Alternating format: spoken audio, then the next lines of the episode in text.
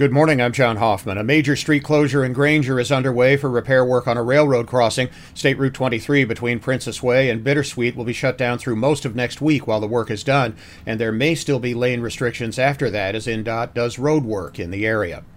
St. Joseph County code enforcers have put about 160 properties on notice in suburban and rural parts of the county to clean up junk and mow properties since three new ordinances took effect in April. They say the goal is to get people into compliance without issuing fines if possible. The South Bend Tribune reports about half the property owners contacted have responded and are cleaning things up. The county council designated about $330,000 for that program.